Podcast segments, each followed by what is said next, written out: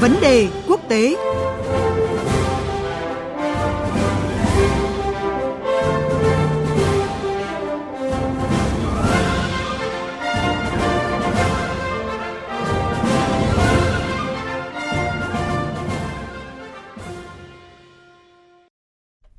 Thưa quý vị và các bạn, chính quyền Mỹ vừa chính thức khởi động phần kinh tế trị giá 50 tỷ đô la Mỹ trong đại kế hoạch hòa bình Trung Đông với bốn mục tiêu chính là tăng hơn gấp đôi giá trị tổng sản phẩm quốc nội GDP cho Palestine, tạo ra hơn một triệu việc làm, giảm tỷ lệ thất nghiệp và giảm đói nghèo cho người dân Palestine. Phía Mỹ cho rằng thúc đẩy đầu tư cho Palestine là điều kiện tiên quyết để chấm dứt hàng thập kỷ xung đột giữa Palestine và Israel – Tuy nhiên, dư luận quốc tế và khu vực tỏ ra khá thận trọng trước kế hoạch này, nhất là khi phần chính trị trong đại kế hoạch hòa bình Trung Đông của Mỹ vẫn chưa được công bố với yếu tố cốt lõi nhất liên quan đến giải pháp hai nhà nước. Cuộc trao đổi với ông Phạm Phúc Phúc, chuyên gia phân tích các vấn đề quốc tế sau đây sẽ làm rõ hơn mục tiêu cũng như những kỳ vọng đối với bản kế hoạch này của Mỹ. Xin chào ông Phạm Phú Phúc ạ. Vâng, tôi rất vui được gặp lại quý vị thính giả của Đài Tiếng Nói Việt Nam và biên tập viên Thúy Ngọc. Thưa ông, Mỹ vừa chính thức khởi động cái phần kinh tế trong đại kế hoạch hòa bình Trung Đông. Vậy thì ông có thể lý giải như thế nào về cái mục tiêu của Mỹ khi đưa ra kế hoạch này ạ? Dạ vâng, kính thưa quý vị, Tổng thống Mỹ Donald Trump không phải dễ dàng mà chi ra một lúc 50 tỷ đô la cho cái kế hoạch hòa bình Trung Đông mới của ông. Mà trong đó là có đến 13,5 tỷ là tiền trợ cấp. Thế còn 11 tỷ đô la là cho vay với lãi suất thấp, 11 tỷ nữa là vào đầu tư còn lại là vào các phúc lợi xã hội rồi giáo dục rồi giao thông vân vân. Mà phần lớn cái số tiền này đều rót vào tay người Palestine. Thế thì tung ra một khoản tiền lớn như thế ông Donald Trump nhằm cái mục đích gì? Thì theo tôi thì thứ nhất ấy, là ông muốn giúp người Palestine xây dựng được một xã hội như các thế hệ người Palestine hằng mong muốn bấy lâu nay. Đấy là về chính thức tuyên bố như thế. Nhưng mà đằng sau đấy và cái mục tiêu thật sự của nó là gì? Kính thưa quý vị, cái đầu tiên là ông muốn xoa dịu người Palestine, xoa dịu cái người Ả Rập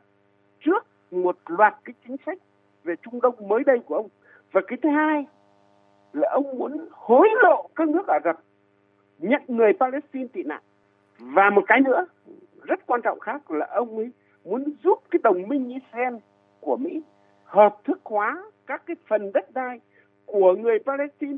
của người Ả Rập mà Israel đã chiếm đóng bấy lâu nay.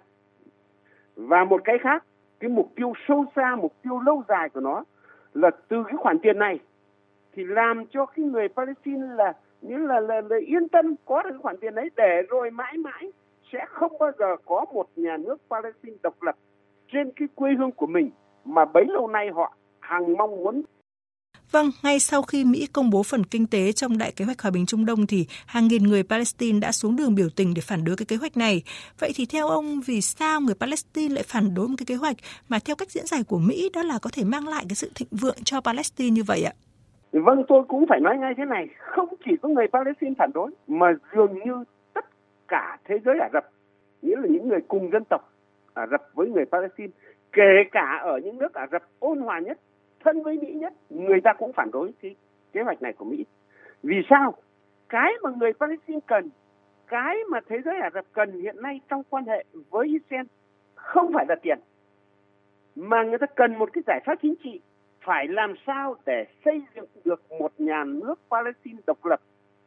trong cái đường biên giới được thế giới công nhận trước năm 1967 và nhà nước ấy phải tồn tại song song bên cạnh nhà nước Israel, nhà nước Do Thái. Và cái nhà nước ấy phải có thủ đô là phần đông của thành phố Thánh Địa, Jerusalem,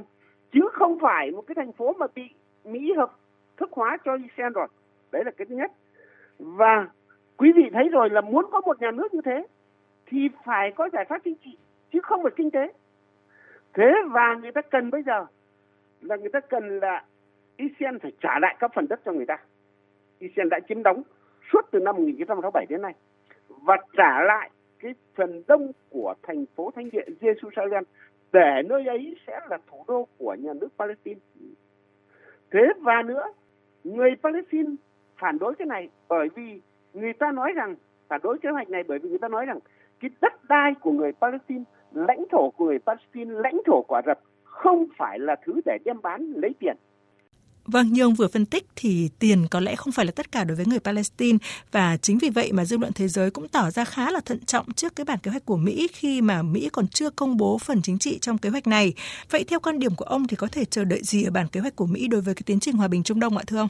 Vâng, là người đã có rất rất nhiều năm làm việc ở Trung Đông, tôi phải khẳng định ngay thế này. Là cái kế hoạch mới này của Mỹ hoàn toàn không giúp ích gì cho cái giải pháp hai nhà nước tức là nhà nước Do Thái và nhà nước Palestine. Mà cái giải pháp ấy thì cả thế giới đang phấn đấu nhiều thập kỷ nay đang phấn đấu cho cái giải pháp ấy. Những cái kế hoạch này thì không giúp ích gì. Và nữa, nó sẽ đẩy xa cái ước muốn của người Palestine và cũng là điều mà cộng đồng quốc tế như tôi vừa nói rồi phấn đấu nhiều thập kỷ nay để xây dựng một nhà nước Palestine độc lập tồn tại bên cạnh nhà nước Do Thái. Và nữa, cái kế hoạch này không những không giúp ích gì cho cái giải pháp hai nhà nước mà nó còn củng cố sức mạnh cho Israel và nó làm tổn hại đến lợi ích của người Palestine cũng như của thế giới Ả Rập nói chung. Vì thế nên chúng ta có thể kết luận thế này là cái kế hoạch hòa bình mới của Mỹ, nhất là cái mảng kinh tế, không thể giúp ích gì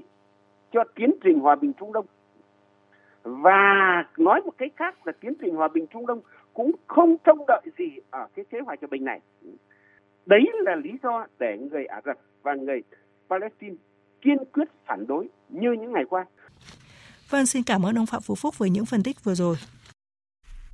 Thưa quý vị và các bạn, giới phân tích cho rằng bất cứ kế hoạch nào về hòa bình Trung Đông sẽ chỉ nhận được sự ủng hộ nếu có một giải pháp chính trị công bằng cho cuộc xung đột giữa Palestine và Israel – Phản ứng của người dân là một minh chứng cho thấy tiền chưa phải là tất cả để giải quyết vấn đề hóc búa đã kéo dài nhiều thập kỷ này. Tâm lý thận trọng đối với đại kế hoạch hòa bình Trung Đông của Mỹ chắc chắn sẽ còn duy trì cho đến khi Mỹ công bố phần chính trị quan trọng của kế hoạch này. Xin được cảm ơn biên tập viên Thúy Ngọc và ông Phạm Phú Phúc về những thông tin vừa rồi.